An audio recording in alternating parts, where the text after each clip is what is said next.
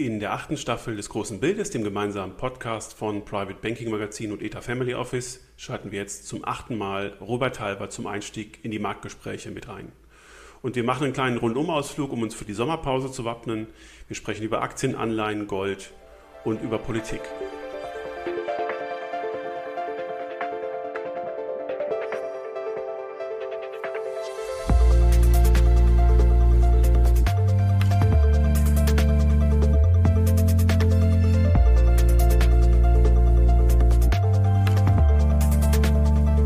Zum achten Mal in der achten Staffel. Herzlich willkommen im großen Bild. Ich freue mich. Ja, ich freue mich auch zum achten Mal. Das ist eine schöne Zahl, oder? Ja. Ich muss trotzdem ein bisschen ähm, äh, mit Ihnen schimpfen. Sie haben vor genau einem halben Jahr das erste Mal das Thema Inflationsangst und Tapering-Angst auf den Tisch gebracht und seitdem klebt es am Markt und geht nicht mehr weg. Und ähm, ich wollte Sie fragen, wie stehen wir denn jetzt aktuell? Also ich meine, wir, wir, wir haben mittlerweile gemerkt, dass die Inflation getrieben worden ist durch so ein paar komische Verknappungseffekte, durch Basiseffekte. Das scheint sich ein bisschen aufzulösen. Aber was schütteln wir denn von diesen Ängsten mittelfristig vom Markt ab? Also wir haben Inflationsangst, das ist kein Gespenst mehr, die ist tatsächlich da, aber die Inflationsangst hat keine Konsequenz. Das war früher bei der Bundesbank anders. Da hat man ja schon, wenn schon die kleinste Inflationsangst da war, sofort präventiv die Zinsen erhöht. Das sehen wir jetzt nicht. Mhm. Das heißt, die Zinsangst ist nicht die logische Folge von Inflationsangst, weil wir alle wissen, die Notenbanken hüben wie drüben, EZB und FED haben natürlich Zusatzaufgaben. Sie müssten die Überschuldung einigermaßen handhabbar machen. Das verträgt keine, keine wirklich massive restriktive Zinserhöhung, keine restriktive Liquiditätspolitik. Wir müssen die Wettbewerbsfähigkeit nach vorne bringen. Wenn Chinesen und Amerikaner mit viel billigem Geld ihre Wettbewerb stark nach vorne bringen, muss das Europa genauso machen. Und Europa hat die Sonderaufgabe, sicherlich eben auch Europa zusammenzuhalten mit billigem Geld. Zwar finanzieren wir den europäischen Süden, aber mhm. wenn man mal zu Ende denkt, die EZB kauft ja nach wie vor auch deutsche Staatspapiere auf. Das heißt, die EZB bleibt damit in der Patex-Funktion alles zusammen zu, zu halten. Mhm. Und das heißt, ist für die Märkte, Aktienmärkte, wenn die Inflation nicht bekämpft wird von Notenbanken, dann ist sie kein Feind wie früher, sondern ein Freund der Aktienmärkte. Sie wissen das ja, Aktien sind Sachkapital verbriefter Art und Inflation ist dann nur positiv. Das heißt aber, dass wir ähm, bei den ähm, Rentenmanagern oder allen, die Renten eigentlich lieben als ähm, Anlageklasse, eine verfrühte Freude hatten, äh, dass die Anleihen wieder zurückkommen und man sich wieder irgendwohin flüchten kann mit seinem äh, konservativen Kapital, wo nichts passieren kann.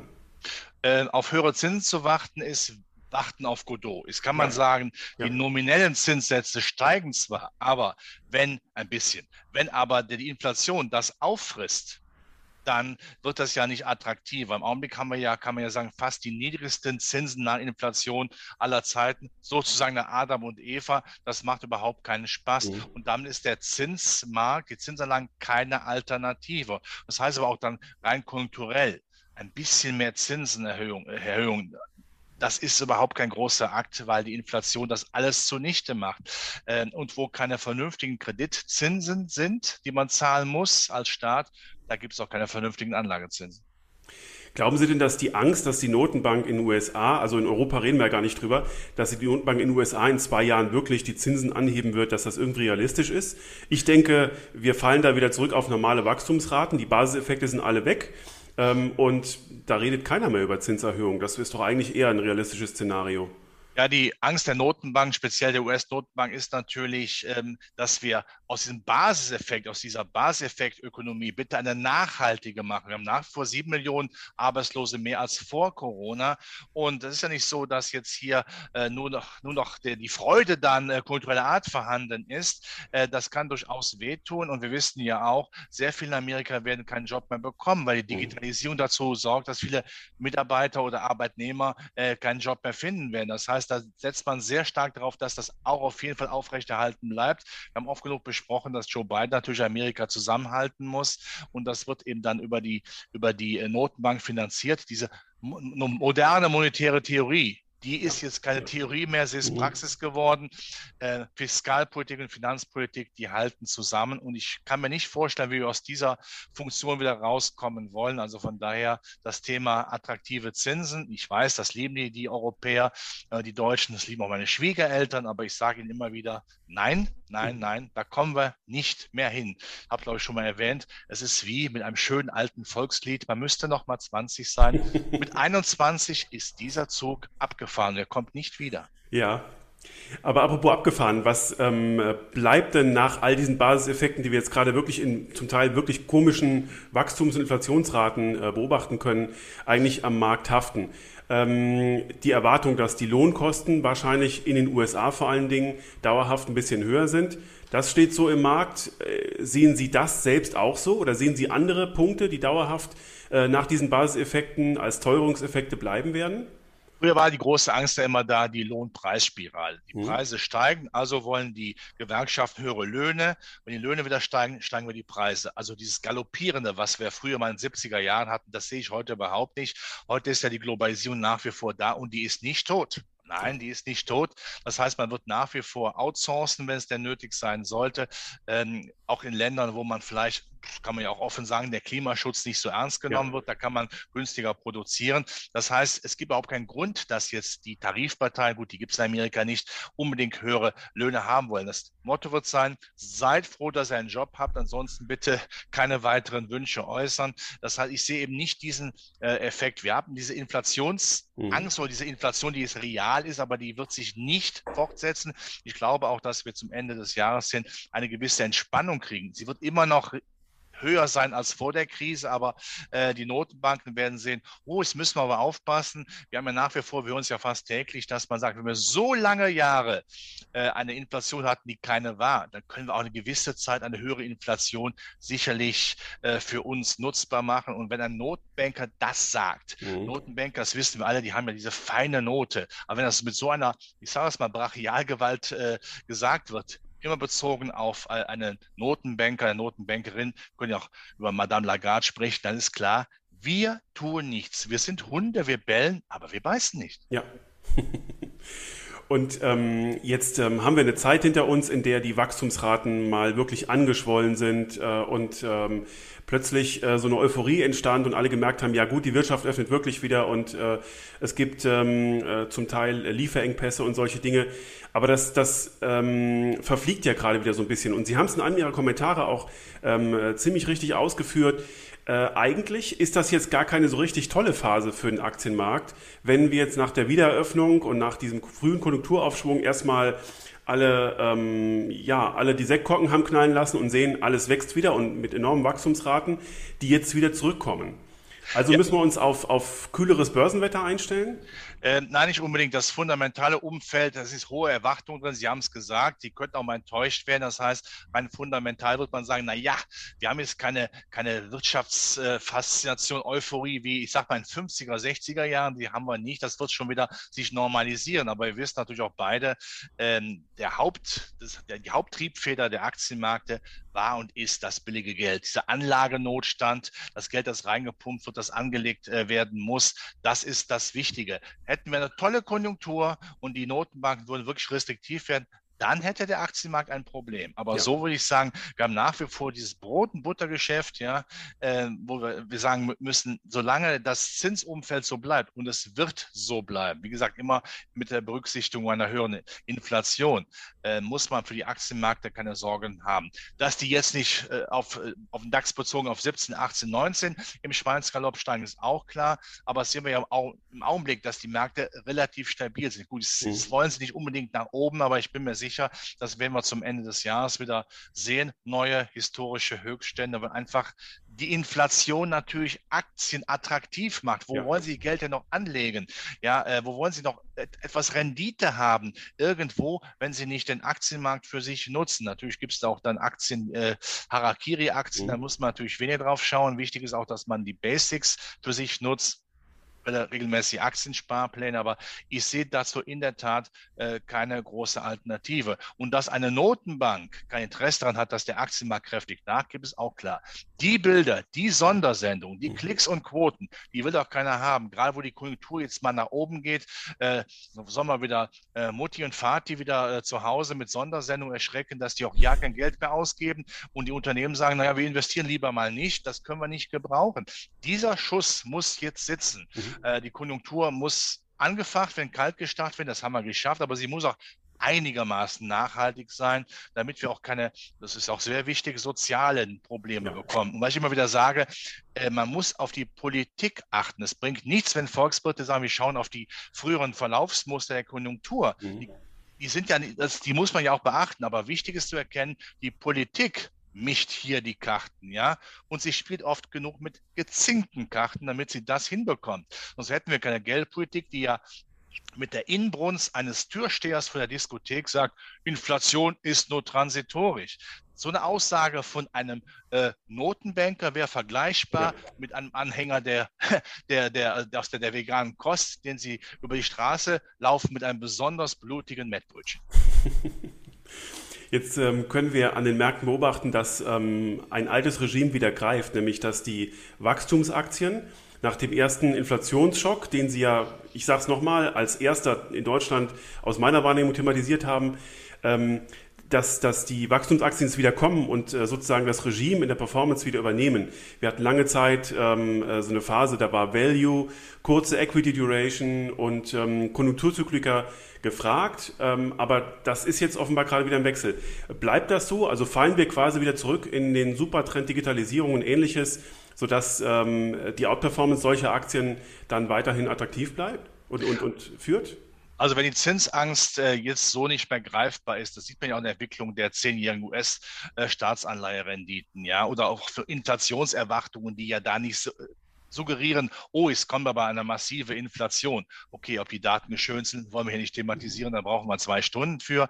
Äh, dann ist klar, brauche ich ja keine Angst haben vor dem Hightech-Sektor, der sicherlich absolut hoch bewertet ist. Das kennen wir alle. Hohe Zinsen rasieren natürlich die Bewertungen, aber wenn die Zinsen nicht großartig steigen, dann muss man keine Angst haben. Erstens und zweitens, ähm, Digitalisierung künstliche Intelligenz, das ist ja ein Megathema, ist ja nichts äh, heiße Luft, wo man sagt, das haben wir mal gespielt jetzt, weil wir ja. äh, nichts anderes hatten. Das bleibt also ein wichtiges Thema. Aber das Schöne daran ist ja, dass wir sicherlich nach wie vor auch im Value-Bereich ja auch, wenn die Konjunktur jetzt weiter gestützt wird, ja auch Potenziale mhm. haben. Ich würde aber da auf die Potenziale der zweiten und dritten Reihe äh, schauen, mhm. weil die erste Reihe ist ziemlich ausgelutscht. Dann lieber auch gerade in Deutschland die zweite, dritte Reihe, da haben wir ja unsere Industriepatente, da haben wir unsere Nischenplayer mit äh, Weltmachtführung, da sind wir führend äh, äh, in der Welt, die muss man dann eher haben. Zum Beispiel auch das Pendant in Amerika, der Russell 2000. Ja. Wenn so viel Geld reingepumpt wird, ähm, dann ist das natürlich attraktiv. Die großen Werte, die kauft man, ja, was macht, was kauft man in Europa? Wenn Europa läuft, erstmal die großen Werte, damit man sagen kann, die haben wir jetzt auch. Aber dann muss man quasi wie, wie, ich sag mal, ein undichtes äh, Dach, dann, dann läuft das Wasser von runter zu der zweiten und dritten Reihe. Die sind dann attraktiv. Und das sind die Value-Werte. Und das muss man, das muss man ganz klar sagen, das machen die deutschen Vermögensverwalter, gerade die kleineren mittelständischen ja auch sehr, sehr gut, dass sie sich genau solche Werte anschauen und ähm, ins Portfolio legen und wissen, dass sie mit den äh, eher schwächer, schwächeren Wachstumstrends in Europa äh, da sowieso nicht Schritt halten, Schritt halten können mit ähm, Asien und äh, den USA. Wenn wir das nächste Mal sprechen, ähm, dann werden wir die Bundestagswahl wahrscheinlich kurz hinter uns gelassen haben. Ähm, ich will Sie nicht nach einer Prognose fragen, aber was glauben Sie denn, welche Themen uns in den nächsten drei Monaten da beschäftigen werden? Also ich, ich sag mal, äh, von der Bundestagswahl, unabhängig davon, was ich politisch denn für mich für richtig halte, ich glaube, die Union wird stärkste Fraktion bleiben, mhm. wird auch den Kanzler stellen, also Herr Laschet wird Kanzler werden. Äh, also die Grünen werden nicht an der Union vorbeiziehen. Ich könnte mir sogar vorstellen, dass die SPD noch an den Grünen vorbeizieht. Das würde jetzt dafür sprechen, dass wir Schwarz-Grün kriegen, dass wir vielleicht Jamaika kriegen, wenn es nicht reichen sollte. Damit kann eine Börse leben. Die Börse ja. kann nicht damit leben, wenn Grün-Rot-Rot. Das mhm. kann man ja offen sagen, weil das wäre zu exotisch. Dann wüsste man nicht, was haben die jetzt vor. Da gibt es ja viele äh, auch äh, äh, Nebelfelder, äh, die man ja. so noch nicht ausprobiert hat. Das wäre nicht positiv. Ansonsten, wenn es so kommt, wie ich jetzt äh, vielleicht vorausschaue zum jetzigen Zeitpunkt, dann ist eine Bundestagswahl ein Non-Event. Ja, dann hat das keine große Bedeutung. Klar, das ist aufgemacht im Medial. Oh, was kommt dabei rum? Aber so viel wird sich dann nicht ändern. Schön wäre es natürlich, wenn wir die heißen Eisen anpacken würden, Digitalisierung ja. und dass wir Klimaschutz bitte nicht nur neosozialistisch betrachten, sondern wir mit marktwirtschaftlichen Methoden daraus auch äh, Nektar ziehen können, wie die Biene, sage ich im Frühjahr, dass man einfach nur sagen kann, hier haben wir eine Möglichkeit, auch neue Arbeitsplätze aufzubauen. Das sage ich auch sehr deutlich, das Garantieeinkommen. Da hat niemand in Deutschland Bock drauf. Ja? Also wir brauchen kein Schweden der 70er Jahre, wir brauchen eine Wachstumslokomotive Deutschland. Ob wir das hinbekommen, die Hoffnung stirbt zuletzt, aber wenn das erreichbar wäre, wow, mhm. dann gebe ich Ihnen einen aus. Okay, da freue ich mich drauf. Aber ähm, wenn wir äh, nochmal zurückkommen auf äh, einen anderen Blemsklotz auf äh, die Börsen, das ist die Geopolitik. Ähm, und diese äh, mit ziemlich kalkulierbare und messerscharfe ähm, geopolitische Haltung der USA gegenüber Russland, gegenüber China, das haben wir jetzt auch bei einem NATO-Treffen gesehen, das ist ja etwas, äh, was durchaus jetzt auch mit Blick auf die Bundestagswahl ähm, ein Thema wird. Und äh, sehen Sie da weitere Friktionen, die sich irgendwann mal materialisieren? Wir hören bisher nur Rhetorik. Wir hören ähm, äh, vielleicht so ein paar Sanktionen und sehen die und sehen, das passiert dort, wo wir börsenmäßig uns überhaupt nicht für interessieren. Aber irgendwann kann sich das ja mal materialisieren und dann könnte es wirklich ein ernstes Risiko werden. Also ich halte es für sinnvoll, dass der Westen zusammenhält. Mhm. Gut, ist Herr Biden auch nicht nur der größte Freund Europas, sicherlich nicht. Er denkt auch zunächst mal an Amerika. America First macht er auch. Aber wenn trotzdem aber geopolitisch gesagt wird, passt mal auf, der Westen, Amerika und Europa sollte sich schon mit seinen Werten, jetzt rede ich, rede ich für Grandpa Moses meinetwegen, aber das ist wichtig, zusammenhalten, um sicherlich in Asien den Chinesen auch mal Paroli zu bieten, dass man sagt, passt mal auf, Freihandel ja, aber bitte nicht zu euren Bedingungen, sondern zu fairen Bedingungen. Mhm. Dann ist das sinnvoll. Und das ist die einzige Möglichkeit, den Chinesen deutlich zu machen, passt mal auf, ich glaube, ihr müsst hier nachbessern. Und mhm. wenn das funktioniert, ist das gut. Ich erwarte keine militärische Auseinandersetzung. Das gehört natürlich zum Geschäft. Man weiß ja in Amerika, das Feindbild, das früher die Sowjetunion war, ist heute China. Das muss Herr Biden auch bedienen. Das gehört zum Spiel dazu. Aber im Grunde genommen äh, bin ich mir sicher, äh, wenn man beide jetzt mal, Herrn Biden und der chinesische Staatspräsident einschließen würde, ich glaube, Beide wollen am Ende eine friedliche Koexistenz haben. Ja. Und wenn das äh, Herr Biden eben auch hinbekommt mit Europa, dann ist das für Europa positiv. Hätten wir eine andere Region in Amerika, dann würde äh, ich sag mal, Europa weiter wie der Drache im, im Wind wehen, ohne dass unten an der Städten festhält. Da ist es mir so lieber. Aber, das muss man auch hier an der Stelle sagen, Europa muss aber endlich es schaffen, seine eigenen Hausaufgaben zu machen.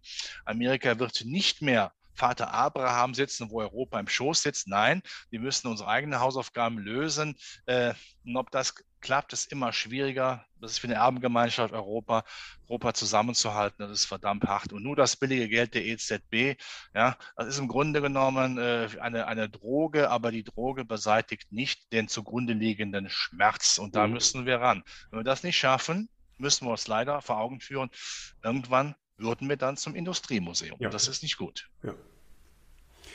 Ähm, letzte Frage.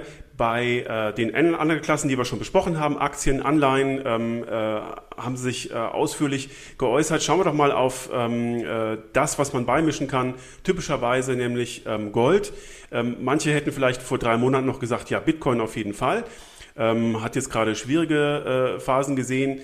Ähm, finden Sie, dass das Gold weiterhin so die Funktion hat als ausgleichendes Element in der, in der Portfoliokonstruktion? Ja, Gold ist treu. Treu wie Gold, das kennt man schon. Und Tom Volkslied, Gold und Sie, Silber liebe ich sehr, kann es auch gut gebrauchen. Ich singe nicht weiter, sonst bin ich alleine. Aber das ist für mich nach wie vor eine sehr wichtige Stabilisierung, dann auch in der Vermögensposition.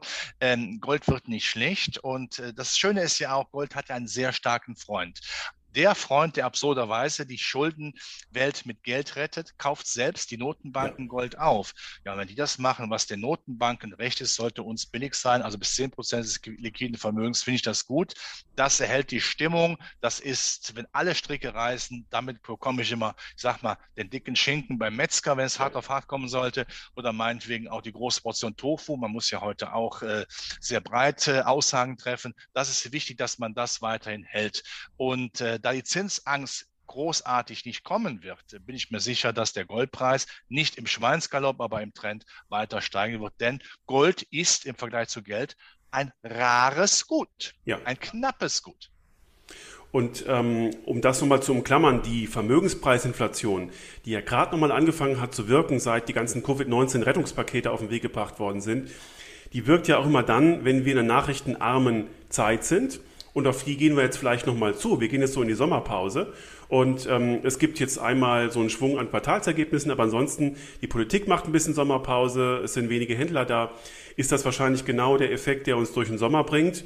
Und der Halber, wo stehen wir dann aus Ihrer groben Einschätzung, wenn wir in drei Monaten nochmal stehen? Ähm, ich würde sagen, wir stehen ein bisschen höher als jetzt. Ich sehe auch nicht unbedingt, dass das Sommerloch jetzt so lochartig ist. Klar, jetzt sind viele dann in Urlaub, wenn sie denn äh, reisen dürfen und nicht mhm. wie aus Portugal zurückgeholt werden. Ja. Anderes Thema. Aber ähm, es gibt das klassische Sommerloch nicht mehr wie früher. Also mhm. wenn da irgendwas äh, auch dann passiert, die Berichtssaison haben Sie angesprochen, äh, dann können die äh, Märkte auch weiter atmen. Ich erwarte aber im Sommer eher eine eine Seitwärtsphase und dann aber zum Herbst äh, wieder ansteigende Kurse, weil man dann festgestellt hat, die Notenbank können ja gar nicht. Ich sage ja mal, eine politische Veranstaltung ist das Ganze. Das Ganze muss zusammengehalten werden mit billigem Geld, damit wir nicht äh, große Unruhen bekommen oder eine Schuldenkrise. Da wird man sagen, na ja, wenn wir Inflation zulassen, dann kaufen wir weiterhin Aktien, denn es gibt ja auch keine großartige Alternative. Nicht jeder kann ja die Immobilien heute kaufen zu extrem hohen Preisen. Also das heißt, die Inflation nicht mehr als negativ betrachten. Ich weiß, der Deutsche hat da natürlich aus der Vergangenheit äh, schon mit der Muttermilch diese Angst aufgenommen. Aber in dem äh, Sinne muss man sagen, machen wir das Beste draus. Und wenn die Inflation da ist, muss man auf Sachkapital setzen. Wir haben es besprochen, Aktien und ein bisschen Gold. Und mit diesen Informationen und Einschätzungen ausgestattet, können wir beruhigt in die Sommerpause gehen. Herr Halber, ja. ich danke Ihnen ganz, ganz herzlich, wünsche Ihnen einen schönen Sommer und äh, freue mich drauf und bin gespannt, wenn wir uns dann in drei Monaten wieder zusammenschalten. Hammes, herzlichen Dank, alles Gute. Dankeschön. Ja, Glück auf.